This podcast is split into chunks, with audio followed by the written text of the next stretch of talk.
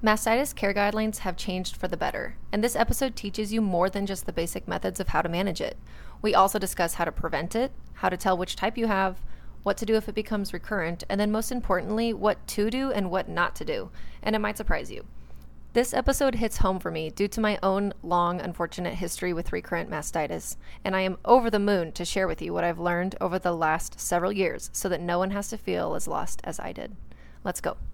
Welcome to Healthy as a Mother, the podcast for becoming and being a mother, with your co hosts, Dr. Leah Gordon and Dr. Morgan MacDermott, two naturopathic doctors who get it.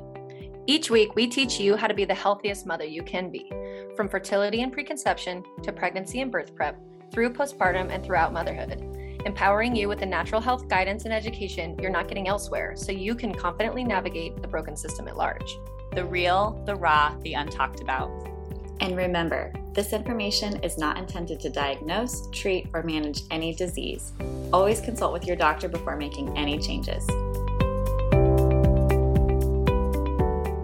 Okay, let's talk about mastitis, which a lot of people maybe don't know what that is. So, Dr. Morgan, you know so much about this. Why don't you begin by telling us what it is? So, the outline for today, we'll be learning about what mastitis is, what causes it, how you prevent it, and if you do get it, how to support it from yes. a natural perspective. So, to begin, tell us what mastitis is and why you know so much about this topic. Yeah, unfortunately. Okay, so actually, something really exciting happened in June 2022, which was that the Academy of Breastfeeding Medicine updated their mastitis protocol and guidelines. Mm.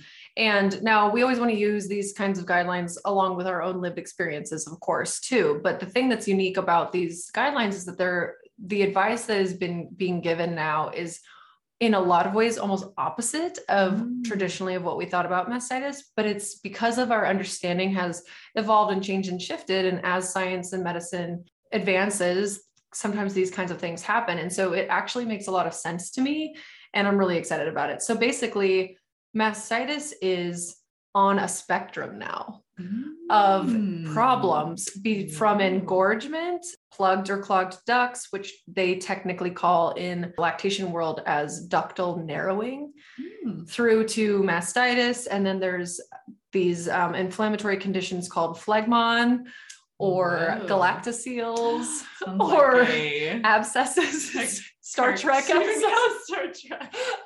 Oh, Galactoceles. Phlegmon. what are we saying? It's like a Nordic alien series. it is. And in your breast, it almost is.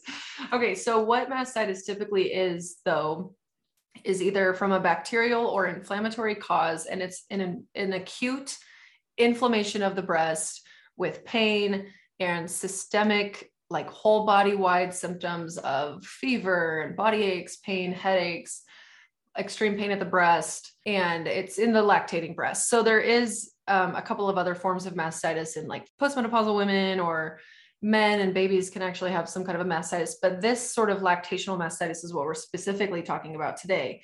And one of the things that's like really important to know is that there are there is this delineation between the two kinds of mastitis, bacterial or inflammatory. Mm. And I'll get to that in just a second. But so let's talk about well, what sort of symptoms would somebody be having mm-hmm. if they thought that they had mastitis? So if you in the kind of typical sense it would be a red spot mm. on your mm-hmm. breast that is tender and potentially hard underneath the other whole body symptoms of fever and it would be a fever somewhere between like 100 to 103 mm-hmm. somewhere in there pain at latching the baby or okay. pain at the letdown. So when the milk is coming down, you would maybe notice an increase in pain. Doesn't have to be that way, but that's kind of a classic thing. So more in the breast, not in the nipple. Yes, it's in the breast. It's okay. usually the breast tissue. You could have it in the breast tissue right behind the nipple. Gotcha. Typically, though, the most common place for mastitis is up in the upper right part of your breast, sort of near your armpit, mm. or on that edge, all leading down the side of your arm because maybe the way that breast breast shape is that that kind of area can sit and maybe get more inflamed because milk will back up and we'll talk about the, the way that it develops later but mm.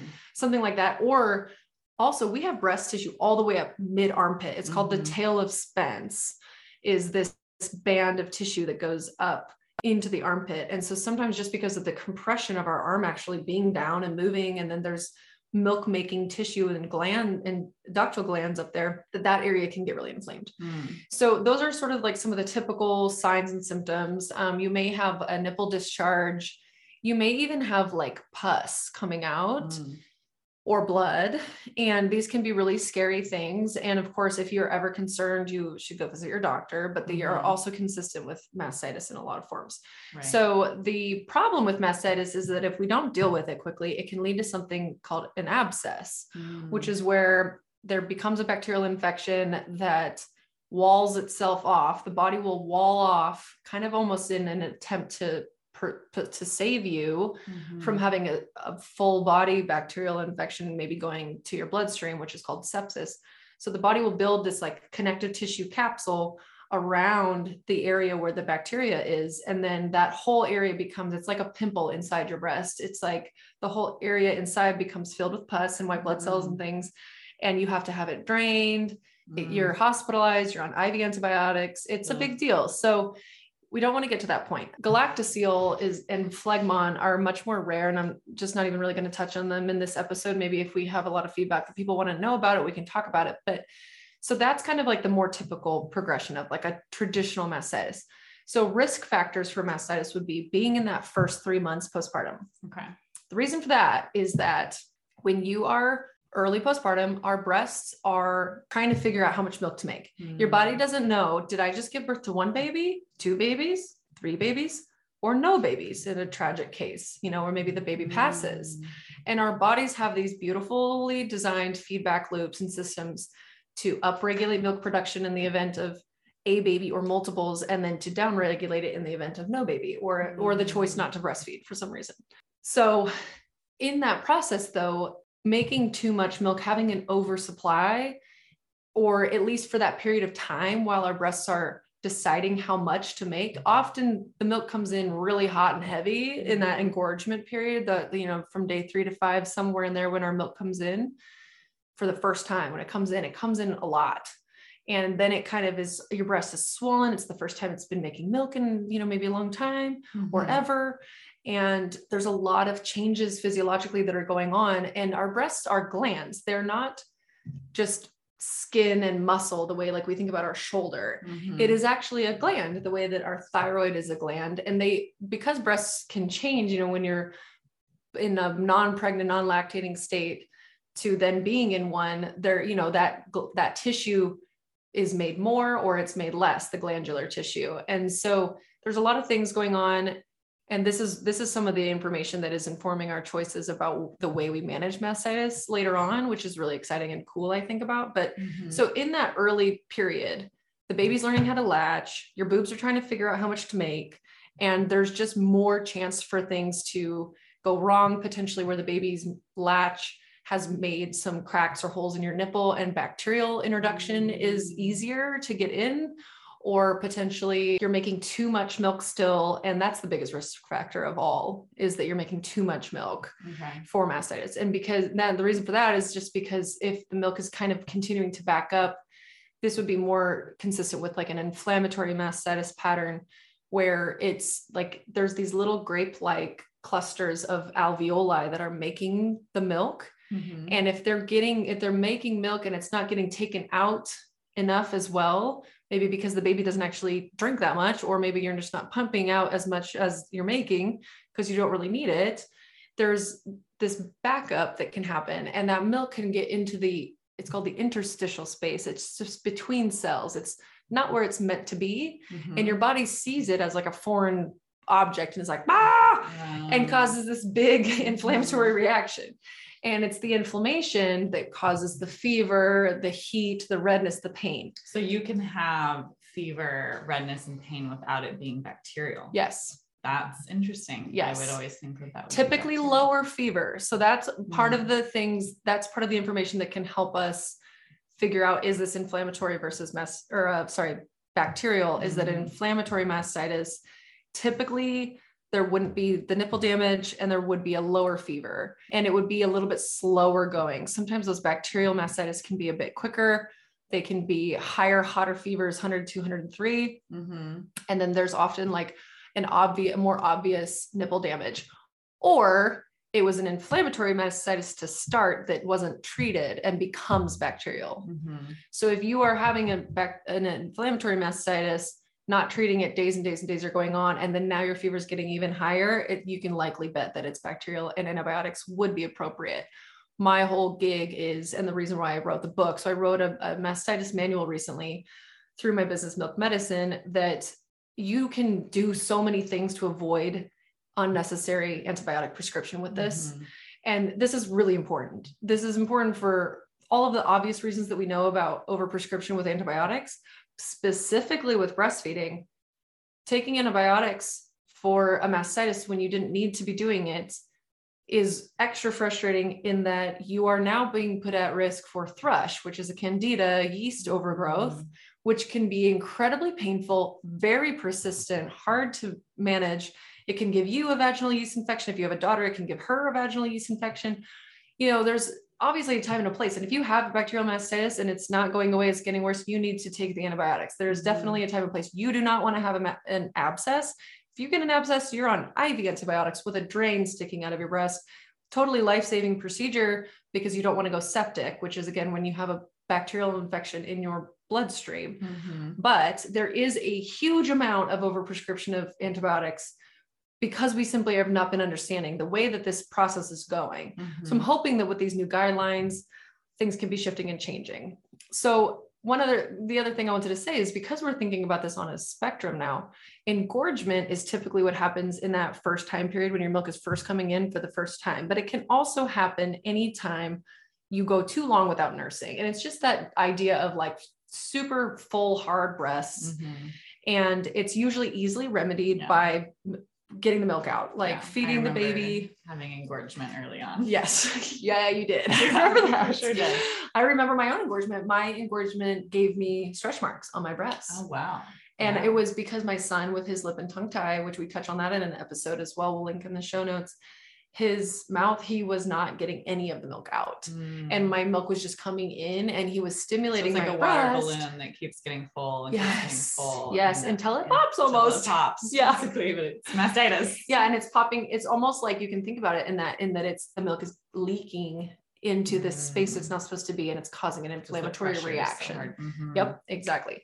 So and then clogged ducts too just to touch a note on that is typically I feel like people think about that in their mind as that the breast is all of these ducts that are in a straight line that are going to the nipple and they're going out the nipple. And that if you're having a clogged duct, it's as if there's maybe like debris or a fat fatty chunk of milk that's literally stuck in the tube. That's kind of how I would think about it. Yeah, I think the big a lot of people think about it like that. Is mm-hmm. that's not what's happening. So we know now too through histological slides. Histology is looking at things, tissues under the microscope. Mm-hmm. The ducts, this is actually really cool. This mm-hmm. is like mm-hmm. one, the coolest thing I, t- I think about the new guidelines and the, just the new information. the things that keep us up at night. I know. I think about this all the time. Milk ducts are more like a cobweb.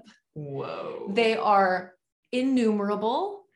They are overlapping. They are multi-directional. Wow. They are everywhere in our breast that's so cool. You cannot push out a clog from any one particular duct. Mm. And that's totally not the way that I used to think about it either. Right. So it's like this just mishmash. And you know, there's these alveoli that are kind of at the top, and then it's just coming down in this cascade. And there's some of the ducts are bigger, some of the ducts are smaller, and they're they, you know, all do organize at least to make it their way out to the nipple. But it's a very like convoluted. It's like multi highways you know going over each other or whatever. It is not just this like streamline oh we're just going to press on this duct and make it come out. And now women have had that experience and what they think is happening is not exactly what is happening. They may be getting the chunk out. Mm. so you'll love this. You'll yeah. think this is so interesting. So the ductal narrowing which is the technical term for what a clogged or plugged duct is when we're talking about in lay terms ductal narrowing is the idea that there is congestion mm. and lymphatic lymphatic congestion milk congestion narrowing of the ducts so that the milk is now backing up behind it and not coming out the same flow and that there is biofilm Whoa. buildup along with the cholesterol aspect the fatty aspect of the milk all making like a plaque, like an artery. Wow. So for anyone who that was like, what are you talking about? Yeah. so when we talk about like heart disease, a lot of you might think of like clogged ducts or clogged arteries because cholesterol builds up on the lining of the arterial wall and then like starts to block it. Like if you blocks imagine, the blood flow, like literally yeah, blocks. like water trying to go through a hose, but it's full of gunk on the inside. Yes. And so she's saying in the breast tissue, it's doing the same thing where, Yep. you know, lymphatics are basically how we move out debris and move things outside of our blood system. But the with the fat from the milk plus potentially biofilms, which are things that you create around Bacteria. bacteria and things like that, basically like shields, if you can imagine them around like shields around them Yeah. that that is like creating a narrowing of the ducts like arterial narrowing that's crazy It's crazy. And so then there's all this congestion that's built up. And so now the milk isn't being able to get out. So the biofilm aspect of this guideline is like the first time that any of this has been introduced into breastfeeding medicine before, which is that the microbiome of the breast is one of the main keys of mastitis. Oh, and the microbiome is just like the type of bacteria, which we have In microbiomes in our mouth and our vaginas, Our and whole gut. body everywhere, right? Oh, this is so cool. Isn't that cool? So yeah, for I think it's what every one human cell we have, we have 10 bacterial Mhm, cells. mhm. So we are a mishmash of human cells and bacteria. We know this. We know how important our microbiome is, and that's why we want to eat a good wide range of fibrous foods that can feed the good bacteria. We want to avoid the sugars that tend to feed the pathogenic, the bad bacteria. Mhm. This is why we want to avoid antibiotics unless we really, really need them because it messes up these populations and numbers and Mhm. diversity of the species of microbiome or of um, bacteria that we have all over our whole entire bodies. P- people typically talk about it in your gut, yeah, but it's everywhere. it's everywhere. It's everywhere. Yeah. And so what we're finding out, and this is just so interesting for somebody like me as well, because as a kid, I had I had recurrent UTIs, recurrent ear infections, tubes in the ears. I've been on probably 70 rounds of antibiotics Oh in my my life, which is really bad. Oh, and it was like what we just needed to, I was sort of just, I don't know, I came into this world with like a bit of a sickly constitution and I Mhm, I tended to get recurrent infections. mhm. And now I've been somebody who's been prone to mastitis. And it's like now knowing this, I'm like, oh my Makes gosh. Yeah. What if it's all back to my, you know, microbiome? So if I do end up having another baby, I'm actually going to work with you Oh. and do a bunch of stool analyses. So Yeah. you can look at my poop and tell me all about it. I would love that. Okay, Maybe cool. there'll be a microbiome test for breast milk one day. That would be amazing to Yeah, see. there is for nutrients. so- And probably so and we do actually know a couple of the strains that if you're going to take a specific probiotic for breast Mhm. health Yep.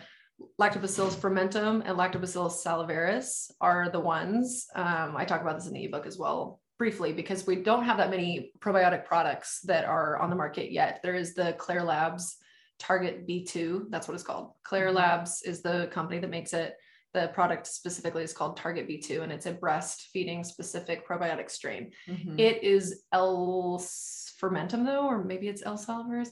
It's it's the whichever one is not actually like the very best. Whatever they need to Mm. make the one the other opposite, and I'm or not maybe remembering it. other companies like needed Or maybe Needed can do it, please. That would be great. Somebody needs to do it so that we can have some more products, um, or we can figure out, you know, what kinds of other foods are helping to support this and everything. But so that is the idea that this like clogged area, this clogged area, because women will report they're like, no, there was a long, stringy, fatty thing that came Mhm. out Yeah, of my so boob. What is that? The clot. So that is the biofilm plus the Mm, fat from the milk Interesting. that has been kind of coagulating. So a biofilm is when a group of bacteria kind of comes together, sits in an area, and then with this intracellular protein matrix, all these fancy words.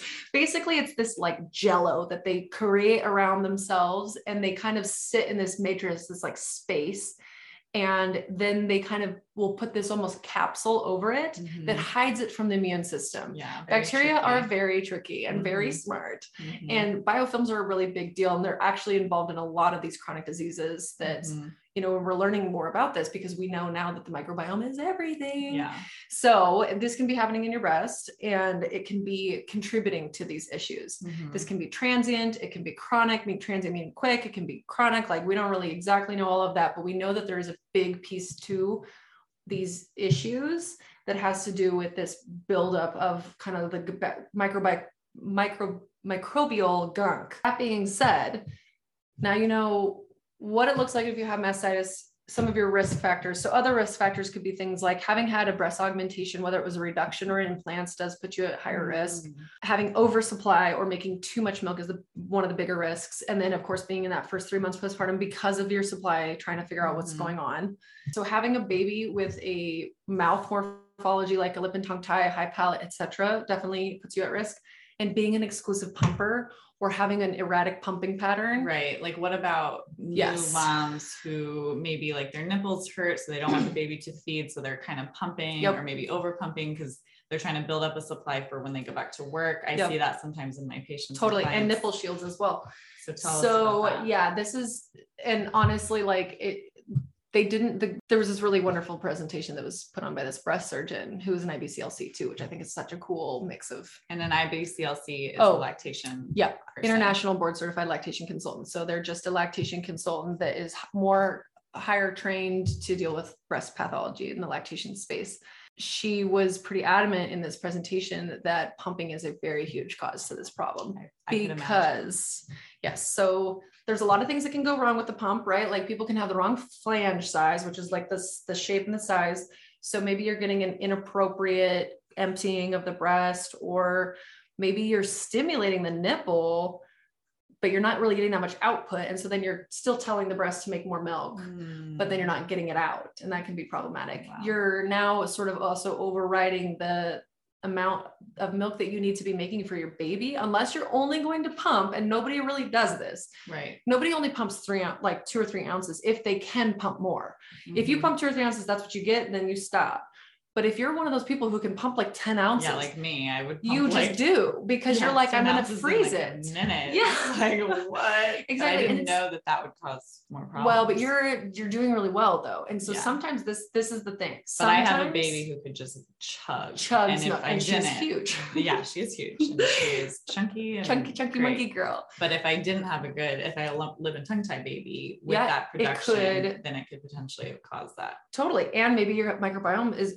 you're one of those women that can handle this pumping situation and it's fine Mhm. and now for these situations where it's like gosh why did this why does this keep happening recurrent mastitis why does these women keep Mm. getting it Mhm. um, it could be that the pumping is contributing to this and it's because of this sort of mismatch in the supply and stimulating the milk production not getting it out da, da, da. and over time if there's not like a perfect you know if there's a little cog in the wheel then it can kind of end up becoming something Mhm. another really interesting cause of mastitis which this is like the louise hay the Mm. energetics the bioenergetics of disease Mhm. disease is this idea and tenet of being unmothered yourself Oh wow! boom That's Mic drop. Wow. breast conditions often come back to i know it's chills all over Oh my whole body often come back to this idea of overwork burnout stressed overwhelm not being no not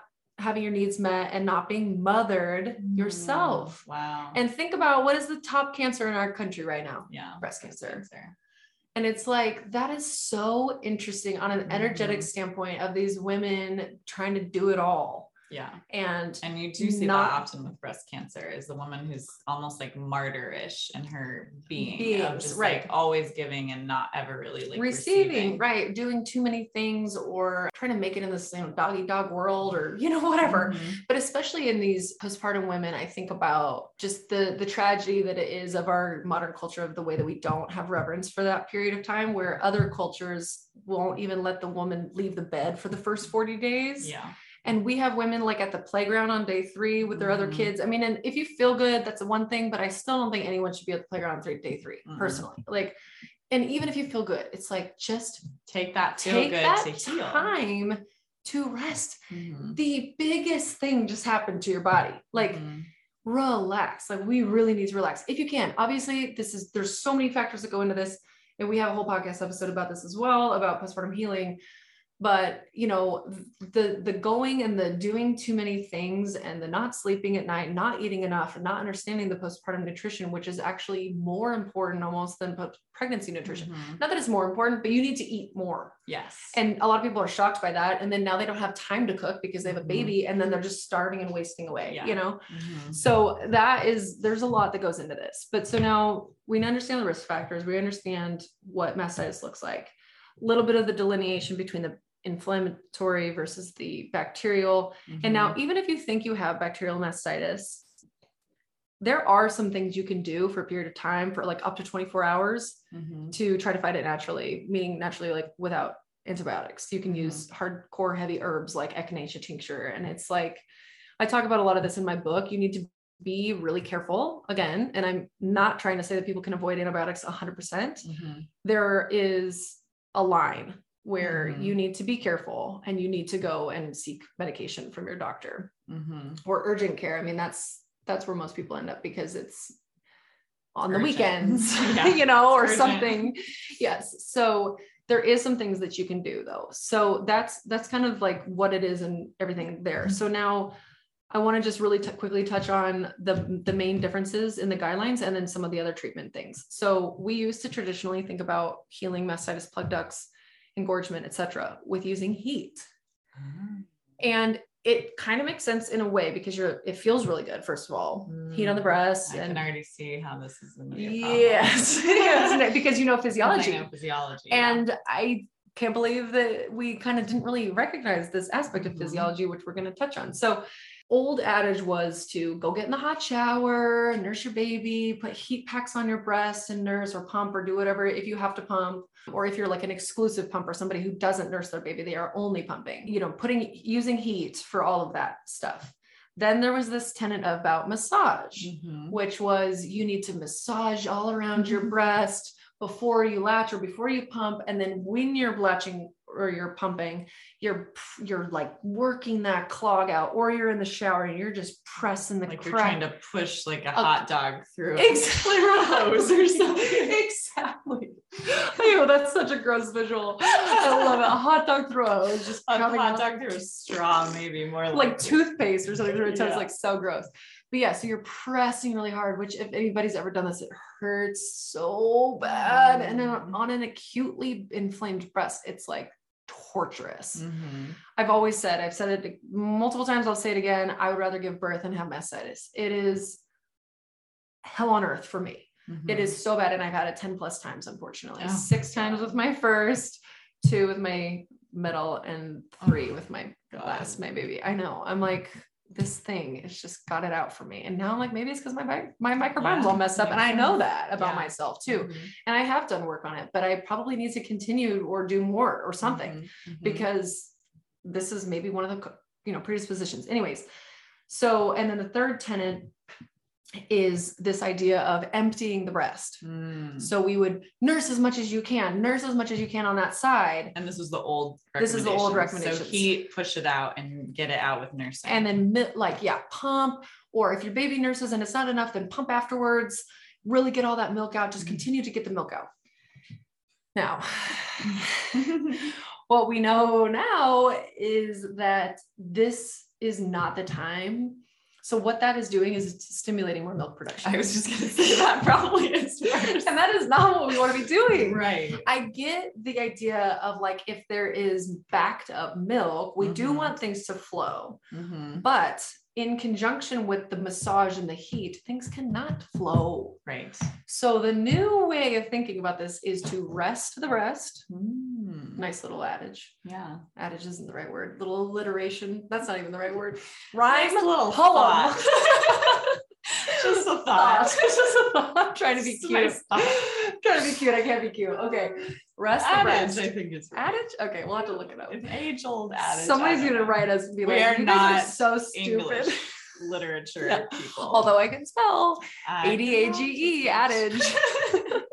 okay. Anyways, so rest the breast, meaning feed physiologically, like feed your baby normally, mm-hmm. but you do not need to push the feeding. You do not need to pump afterwards or pump more. You don't want to be pumping to where like in general, when you're pumping, if you want to avoid an oversupply issue, you are pumping to what you know your baby is kind of needing, and then you're stopping.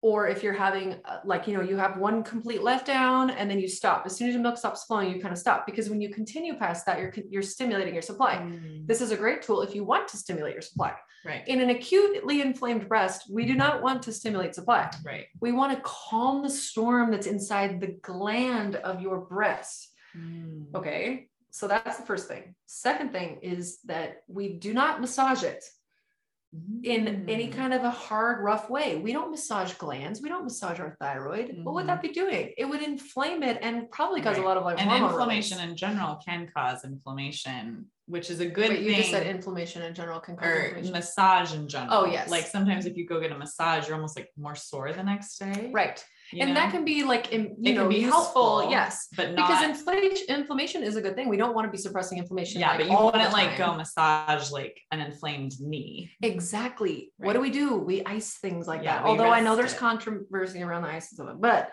in this case it's like the, the type of massaging that we can do is called a lymphatic massage. Mm-hmm. Lymphatic massage is going to help clear out that congestion because you have to think about again, there's all these grape like structures that are making the milk and they're going down to these innumerable convoluted tubes, these little thin ducts that are more like cobwebs, almost like fascia. Looks like mm-hmm. fascia under the microscope. Yeah. So cool. Okay. And then there's all this fatty breast tissue as well. There's fat stuff. And then there's the underlying fat, fat stuff. and then there's the underlying, you know, chest muscle and whatever. The lymphatics are heavily associated with the breasts this is one of the problems of bras, mm-hmm. right? Okay, so breasts, we're not like it didn't evolve and adapt with bras.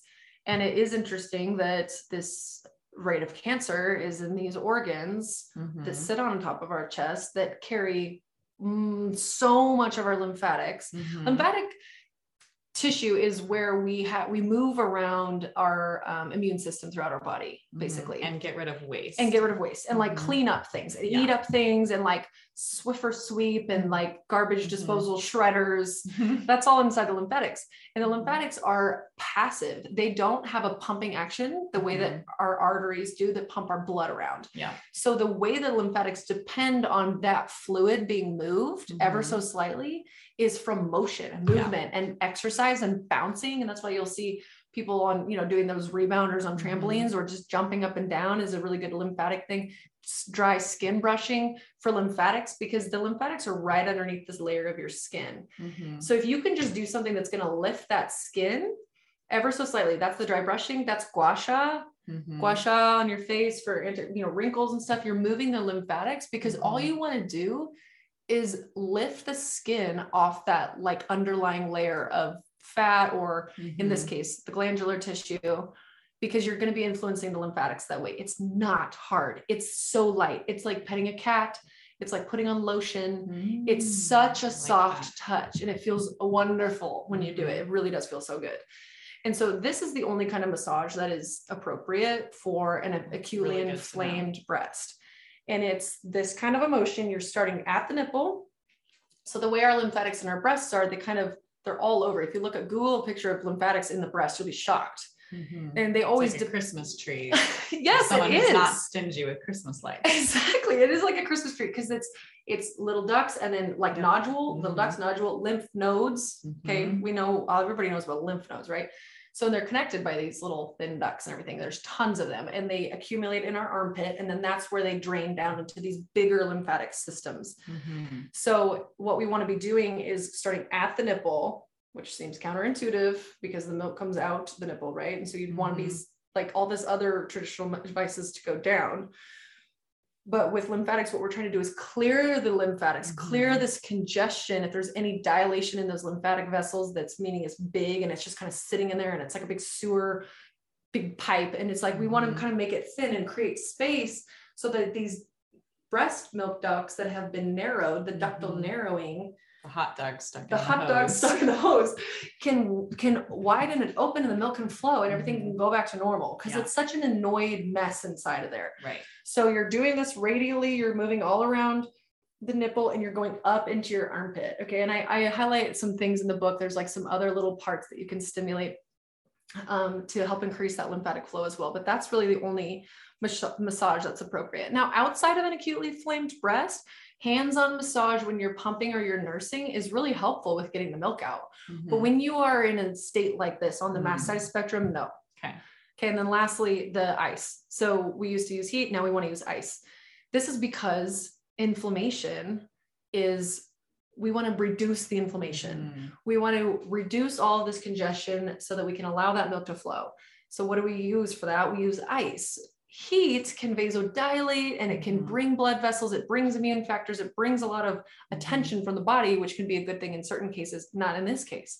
In this case, we want to calm everything down. We want to push the blood flow away. We want to vasoconstrict all those little blood vessels.